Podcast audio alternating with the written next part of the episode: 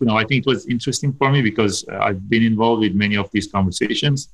And especially as, again, a senior leader of a large company, you really have to start focusing on sustainability, purpose, trust. I'm seeing even roles like chief trust officer for large software companies because, you know, uh, I think these concepts are extremely important going forward.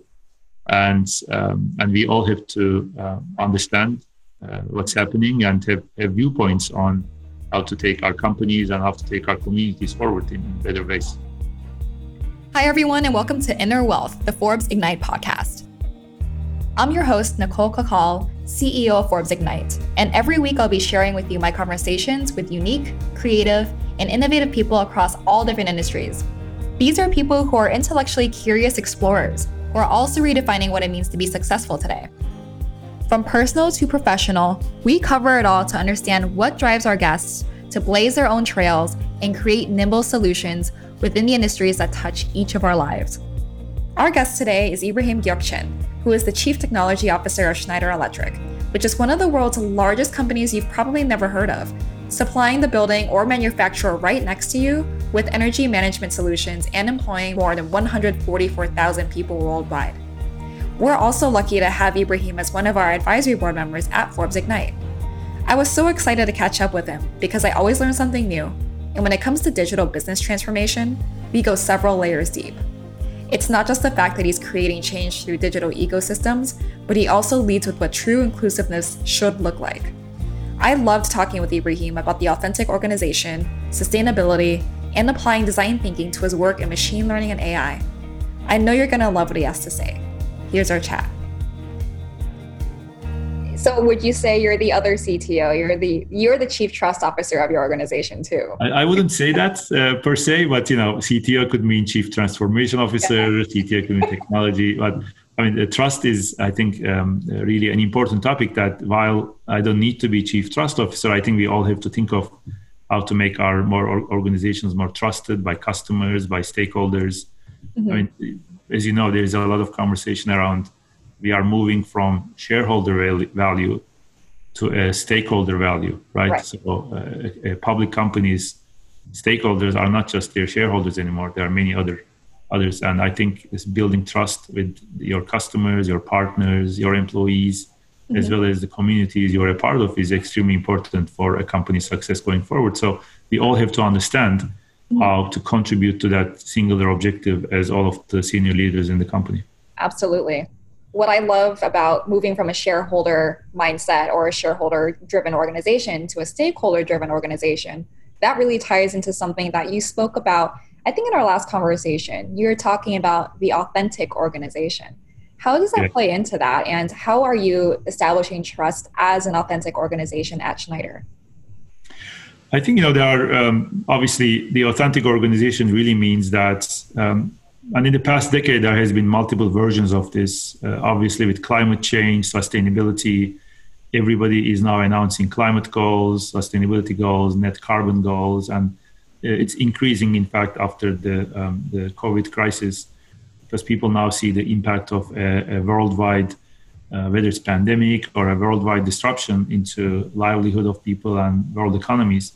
So I think it's accelerating, and I see lots of great companies coming together in forming these coalitions.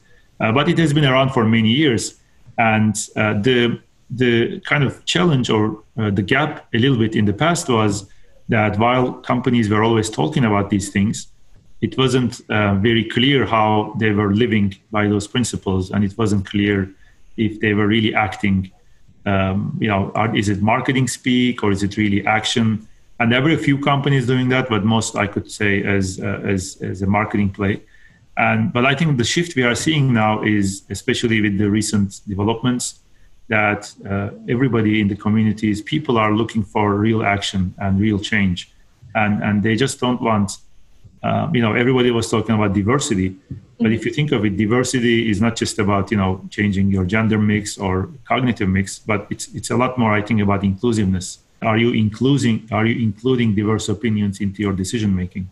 you know, it's easy to put people on a board or on a management team, but uh, are you really? Can you really show um, uh, in action that you're including all of these different opinions all of these different um, viewpoints into your decision making, which then also means that you're eliminating bias as much as possible from your decisions, whether you do in your management team or whether through the artificial intelligence algorithms that you built in your organization. You know, are you actively reducing bias? Are you ethical about some of your decisions? So I think, you know, so now there is real demand from uh, populations, from employees, from different stakeholders that companies actually show in real world that they are acting and they are making progress and uh, potentially, you know, even managing their performance across certain key metrics around this, you know, actionable uh, information. So uh, that's what I see. I think the authentic co- corporation or enterprise is really the one that uh, not only talks but also uh, acts and also can clearly show their progress on well established and mutually agreed metrics that uh, you know they are measuring their progress um, they are uh, really acting for the good of the communities and for a purpose and and that not only just themselves but they are really driving this change across their industries and across the world that's why i talked about these coalitions that i think these companies are taking a leadership role and they know that they cannot solve this problem alone it's beyond anybody anybody's um, sort of unique capabilities. It, it's a team effort. It's an ecosystem. It's a part. It's a set of partnerships, and I think uh, these companies coming together, um, driving this change together at scale, is really a great indication of um, them becoming authentic companies and them establishing themselves as authentic companies as well. So I think that's kind of the shift we are seeing. The um, the um, the need for action is a lot higher today, and uh, the uh, also the uh, populations or the community asking for change is a lot broader and a, a, lot more diverse. So it's not just one. You know, it used to be maybe climate activists, or uh, you know, maybe uh, for the uh, racial inequality, it was mostly the African Americans. But now I, I think all sorts of people across the spectrum are driving this together in an inclusive way. So that that is creating, of course, a big shift for companies to respond and be uh, authentic and be trustworthy and uh, you know show their beliefs and viewpoints through action what you said about inclusivity and diversity is really not just it. It really has a lot to do with how you are actually including more people and more inclusivity in the decision making process. So basically, walking the talk and really showing tangible action. And from what I understand, you are mentioning that true inclusivity is if we are including people not just in a decision making process, but also they they have a hand in developing the key metrics that the organization is hitting. They have a hand in voicing the concerns and the the values that they have, so that the met the metrics being met are not purely for shareholder driven exactly. policies, but also specifically for um, mutually agreed upon metrics around sustainability goals. That's huge. Absolutely. It's very important because, you know, clearly I think we see a lot more that this is really becoming real. And it's not just about, you know, 2% of centigrade's increase in temperature, but the, um, the sort of cascading effects of, um, like I'm just talking about climate change, for instance, that it's, um, the hurricanes are stronger, you know, the, um, the droughts are stronger, uh, environmental um, events are getting a lot stronger, which also means their economic impact is getting a lot bigger. I think that's really the tipping point of, of uh, that requires change and action. Yeah, absolutely. There's so many signs pointing in how much we have to drive action. There is yeah. no more waiting. There is no more of seeing what happens, waiting and seeing who takes the first step um, as you were talking about a real, truly authentic organization, I was going to ask you uh, what were some great examples you see that are out there, but I'm actually going to amend that question. What are some of the most authentic ecosystems that you find to be the most successful, in your opinion? I think uh, clearly um, the the whole uh, net zero, um, zero carbon emissions, and I have a lot of uh, involvement also in that. In my previous role, I was the chief digital officer of one of the largest shipping companies in the world, and shipping and supply chains obviously are one of the largest contributors to pollution. And even after that role, in, in my current role, obviously Schneider Electric is very big in energy efficiency, sustainability, uh, combining you know kind of a digital electric, decentralized, decarbonized future into a, a, set of business units that are well integrated and um, really aligned with the market and customer needs. So to me, I think this is a prime example of, um, I mean, unless multiple industries come together, we will never be able to solve um, the emissions problem because it's again not a single country's uh, job to do nor a single industry's job to do. So all these are dependent on each other. All these have to come together to accomplish the objective. Uh, and unless uh, also the, the fact is unless that objective is met, all of these companies will suffer from the consequences. I agree. I definitely agree that these participants in this ecosystem all must have a key role to play. It's not just one organization that can yeah. do it all, um, although we like to think that we can. Um, I think this leads me into I know that you are a you're very well versed in design thinking and human centered design. I would love to know how you've applied that, what you find the most useful about that, and how that's really influenced your work and your decision making for for some of these aspects as well. I think really the, the, the core aspect of design thinking is really to um, fully understand as soon as possible the needs of the end users and then create the mechanisms so that you can continuously test those assumptions and incorporate the uh, results of those tests into your next level of thinking. And uh, this, in fact, uh, reduces your risk because the biggest risk is not failing in your during your iterations. The biggest risk is not being able to accomplish your end goal. If you don't create these mechanisms through the design thinking, human-centered design processes. Then uh, there's a huge risk that ultimately your end product will not meet the expectations of the users which is wasted money, wasted time, wasted resources. So I, I, think you know if you think of this broader context of actually by not taking the smaller risks, to your point, you're actually taking a much bigger risk. Uh, it's much easier for companies to uh, make incremental change, right? They they change something incrementally, and they are very um, reluctant to do radical change. The situation is the same. Maybe radical change is a bit more risky in the short term, but not doing it actually exposes you to a much bigger risk. And I think you have to actively uh, train yourself and kind of train your muscles to think uh, first, you know, what's the consequence of not doing it? Uh, and it's a, if it's much bigger than doing it, then I think you should certainly do it in the in the short term. And change is a part of what we do. You know, we always have to be willing to learn. We always have to be willing to test different hypotheses, especially in large industrial companies what, what you see is that every company is different. Uh, every company has different characteristics, business models, culture, teams. So there is no really blueprint that you take from you know one company to the other. But what you have is more of a toolbox. You test, you know, which one applies the best into this existing scenario, and then the moment you see it not working, you have to be able to quickly pivot and be willing to try something else and you also have to create a culture where you have a team of people who are willing to do that and understand that you know um, uncertainty actually is a good thing. It leads to progress. Mm-hmm. and certainty or comfort zone is is not always the right um, uh, place to be. I mean I, I i always like this saying that says nothing good grows in the comfort zone That's I think I think it's very true. You know, it's you can apply it to many many. You can apply it to fitness. You can apply it to business. Uh, I think that also plays to that idea that you know you have to be able to take some risks because uh, in the future you're creating a much better position for, for yeah. your organization or your company.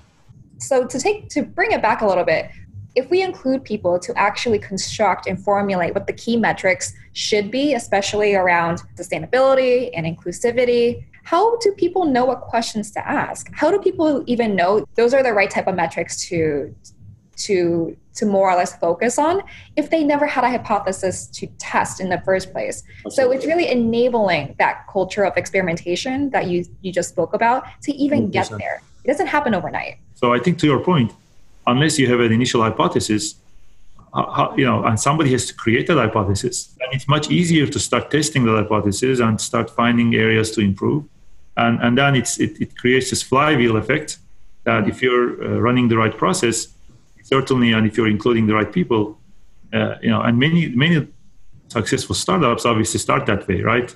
In many cases their initial idea is very different than the end product that makes them successful. The idea doesn't need to be perfect. You just have to start with something and you have to have the right people with the right mindset and then you have to have the right process to quickly test and uh, converge into the right solution that is ultimately serving the needs of the users. I think there are lots of good concepts that uh, you know I apply to uh, everything I do and um, lots of stuff that we do in, in our company. I understand it didn't happen overnight, but to the to the effect that you are able to transform the business, and I know you're using design thinking specifically for machine learning and AI and data analytics. That that's something that's really fascinating to me, and I'd love for you to be able to speak more about that. Sure. I mean, of course, you know, the, the transformation never ends. And uh, in Schneider, I could say we are almost getting started. Uh, honestly, I've been in the company for a bit less than two years. But as you said, you know, it's really a lot about the toolbox concept that, you know, there's certain things that you need to apply. And it really uh, centers a lot around um, changing culture, changing mindset. Microsoft really made this concept of growth mindset famous. Uh, and I think it's extremely true that growth mindset versus fixed mindset. It's extremely true for transformations. It's extremely uh, important to really change some of the core processes, whether it's uh, as simple as recruiting, but also as complex and sophisticated as how we fund and finance different initiatives, and uh, including procurement, for instance. I think there's a lot of those uh, work streams that you have to create. Because uh, to, to, my kind of earlier example unless all these things come together whichever is not a part of the solution becomes a bottleneck. And of course you know with the advances in ai machine learning uh, the importance of data uh, there's so much more um, to analyze. There's um, you know even if you think of human-centered design you don't need to even ask people anymore literally look at their behavior on your digital properties. You can analyze in all sorts of ways their behavior, how they act, what they do, and uh, and you know uh, you, you can use that to really in real time change um, how, your products, your services, and that's kind of I sometimes refer to as uh, the digital feedback loop. You know, people behave, you take action, you analyze, and then you you know you build something different and then they behave on it again they act on it and then you build something different. And it's extremely important you know. You have to always try to in transformational scenarios you have to always take the emotions out of the picture. Right. Uh, you have to always make sure everybody is focused on the customer that every decision you make must be based on the need of the customer versus the organization structure or individual leaders aspirations or opinions and so you know these all come together i think especially recently to create this uh, faster cycles of transformation. People used to ask me many times uh, how long is this transformation going to last? Uh, is it 18 months? Is it 24 months? Mm-hmm. and i always tell them look transformation is, is just a part of your dna it's again design thinking at much larger scale. You have to always transform yourself. The market demands it the customers demand it. Whoever thinks they will run a transformation program and then be done in 18 months is i think you know just uh, kidding themselves that they will be successful at the end of it because i mean there, there's there's no endpoint to transformation. Absolutely. Transformation is essentially part of your organization's dna it's no one person actually owns let's say like innovation or inclusivity. That's something that should be part of the fabric of your organization. And if it's just really siloed to just one person's responsibility, you're really not going to get that far. And the companies tend to do that. Large companies, you know, when they want to um, grow, for instance, they assign a chief growth officer, or when they want to innovate, they assign a chief innovation, or they want when they want inclusiveness, they want chief inclusiveness officer. But it's really, you know, they usually are not successful in that sense because you know unless, as you said, all these key concepts are uh, part of everybody's day-to-day job, and if every know, uh, unless everybody in the executive committee are measured by those, then it's very tough to uh, just have a single leader drive. And ultimately, you know, it all um, boils down to the CEO. That the um, I always used to say the CEO is the real chief digital officer, right? right.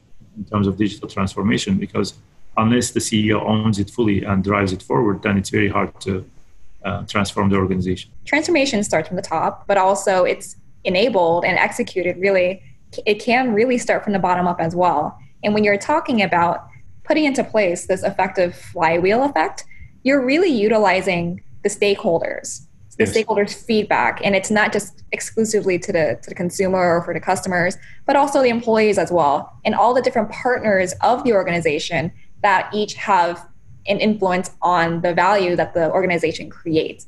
All of those stakeholders really feed into that flywheel effect. And I would love I would love to know how you've been able to to create that flywheel effect in Schneider or any previous organizations as well. I think it's really, you know, it, it boils down to um, practical examples because the uh, I mean, anybody can talk, use the right buzzwords and the right words to describe concepts, and uh, unless you sh- can show through action and through practical examples that it works, and uh, I mean, you need the proof points, right? You need uh, similar to a startup. If, if, an idea or if a transformation effort is a startup, uh, you first need uh, some kind of a killer app. Uh, you need to have a really great idea that is well established, well developed, and then you need some uh, anchor customers, referenceable customers. And typically, you know, the transformation efforts, the flywheel effect happens when the transformation is not anymore your responsibility or your story, but becomes everybody else's story. Got it. Uh, in, in, terms of digital, for instance, I always like to talk of talk about digital heroes. Uh, there is a digital team, let's say, that is digital native. They understand deeply technology, AI, machine learning, all that stuff. And but the story they tell will be perceived as the uh, narrative of a expert team. They, people will say, okay, these guys or these gals are telling the story, but is it really applicable to me? Because I'm different than that person. I'm not really a machine learning researcher. You know, the story that, that person tells is not applicable to me. So the real um, flywheel starts to happen when the non-experts, but I call them digital heroes, these non-experts mm-hmm. start to benefit from, for instance, digital in this example, and then they become the ambassador. Now this person is very relatable because now this digital hero actually is, is, is everybody else. That person is not an AI machine learning expert, and uh, that person doesn't use the AI machine learning words. That person translated already those words into a, a more layman's terms, if you will, and uh, kind of that anybody can understand. And the narrative the digital hero can tell is very relatable to people. So that's that's really the tipping point. How do you create those digital heroes and ambassadors so that you can scale this up. Because otherwise, if we keep it to the uh, the story, if it stays within the, this core digitally expert team, mm-hmm. then it, it, you can never scale it up. I think yeah. that's the, that's always my approach. You know, first hire that team, train that team uh, with really key technical skills and who are the experts, but then identify those really almost first followers or the pioneers who are willing to take the risk and they become the uh, storytellers. Their story is, uh, is, is really what spreads across the organization. But that's how I always try to create the flywheel effect. That's amazing. It's really rooted in the story and the narrative that gets created. Because if everything stops at the level where you're sure you can you can gather information you can gather as much data as you want but if you can't glean any anything that you can be able to communicate in a very relatable way there's only going to be so much adoption for um, yeah. for new for new solutions or for new features, uh, whatever that en- might end up being, mm-hmm. and the, the the benefit from actually um, understanding and getting all that information is, is it's capped more or less. And I love the term you use, digital heroes. There's a lot of different parallels to that. It's to your point, these are people that are translating things in a more relatable narrative that other people can hang their hat on. Yeah. I wonder what that might look like specifically if we were to take that to why can't digital heroes or any other type of hero archetype translate business objectives into something that is more sustainably focused in a way that I know that you're probably sick of hearing this, but when people always try to de risk the decision making process by asking, What's our ROI on this? What's our return on investment if we were to do this? I feel like there has to be some type of hero archetype to translate this is the benefit of doing this. I can give you data. Yeah. Get those data heroes to contribute to that conversation as well. But who do you find to be really those heroes that are really trying to drive change specifically for the authentic organization? So I think really um, it, it comes down to people have usually diverse experiences who understand that um, there's so much at stake when we come to authentic organization or issues like sustainability, that um, I mean they have an inherent understanding and um, almost inherent desire to do this, but maybe they are not equipped with the right teams, or maybe in, if it comes to technology, maybe they are not technology savvy enough. Um, I think you can really understand that they ask the right questions. To your point, they think the right way, and they just need this additional support and help. Yeah. And they are very capable, and they have they are they have the right leadership style, and they are influential enough in the organization mm-hmm. that uh, they just need to be equipped and supported. Um, over time, of course, you have a sense of those people. You know, like even uh, in the first five minutes, you understand if somebody can be the hero or not. You know, in a sense that from the questions they ask or from the the approach, you know, whoever uh, is open-minded and has the growth mindset certainly has a much better chance of success. Whoever is closed to uh, new ideas or is not willing to take small risks is certainly has a le- less chance of success. But mm-hmm. uh, there are those people always in every organization. So it's really, okay. again, you know, going back to that, it's ultimately the, the benefit is for the customer and for the stakeholders, and then they fully understand that. These heroes fully understand that meeting the needs of the customers and stakeholders is beyond anybody anybody's singular capabilities. Uh, they have to build a, a, coalition. Again, as a board member, I can take another hat and say the boards also play an important role. Yeah. Uh, but it also has to be a, a, much bigger mandate than just the management teams. Exactly. Exactly. So I'd love to close with this thought. Yeah, to leave us with this to ponder. When we're thinking about the heroes, the heroes in the organization, yes, there are many different stakeholders, including the board, that can make an effective impact, but it really starts with you. It really starts with everybody. Anybody can be the hero. And it really starts with having the growth mindset, being creative enough to come up with really different, really brave, innovative ideas. And it's also the ability to, to ask the right questions. Not just asking the right questions, but you can also drive the influence to get that first follower. So don't be afraid of getting that first follower. All you have to really do is take the first step, be brave, yeah. and find your people. Find your people in the organization. And really, and the more people join, yourself and the first follower and the third and the fourth and then suddenly they come to you in droves it all just becomes the beginning of a movement and that's how all movements start so i would love to see um, the progress of um, many of these coalitions especially with net zero that you've mentioned before and the boards that you serve so we'll we'll definitely catch up on that next time but again thank you so much. I look forward to the next time. Well i really enjoyed the conversation too. That's it for this week's episode of inner wealth. I hope you enjoyed our conversation and that you'll join us next week as we continue to explore all the ways success is being redefined in our ever changing world. Be sure to subscribe, rate, and review our podcast on your favorite podcast app, and follow us on Instagram at Forbes Ignite for more thought provoking content and opportunities to engage with us. I'm your host, Nicole Cacal. Thanks for joining us.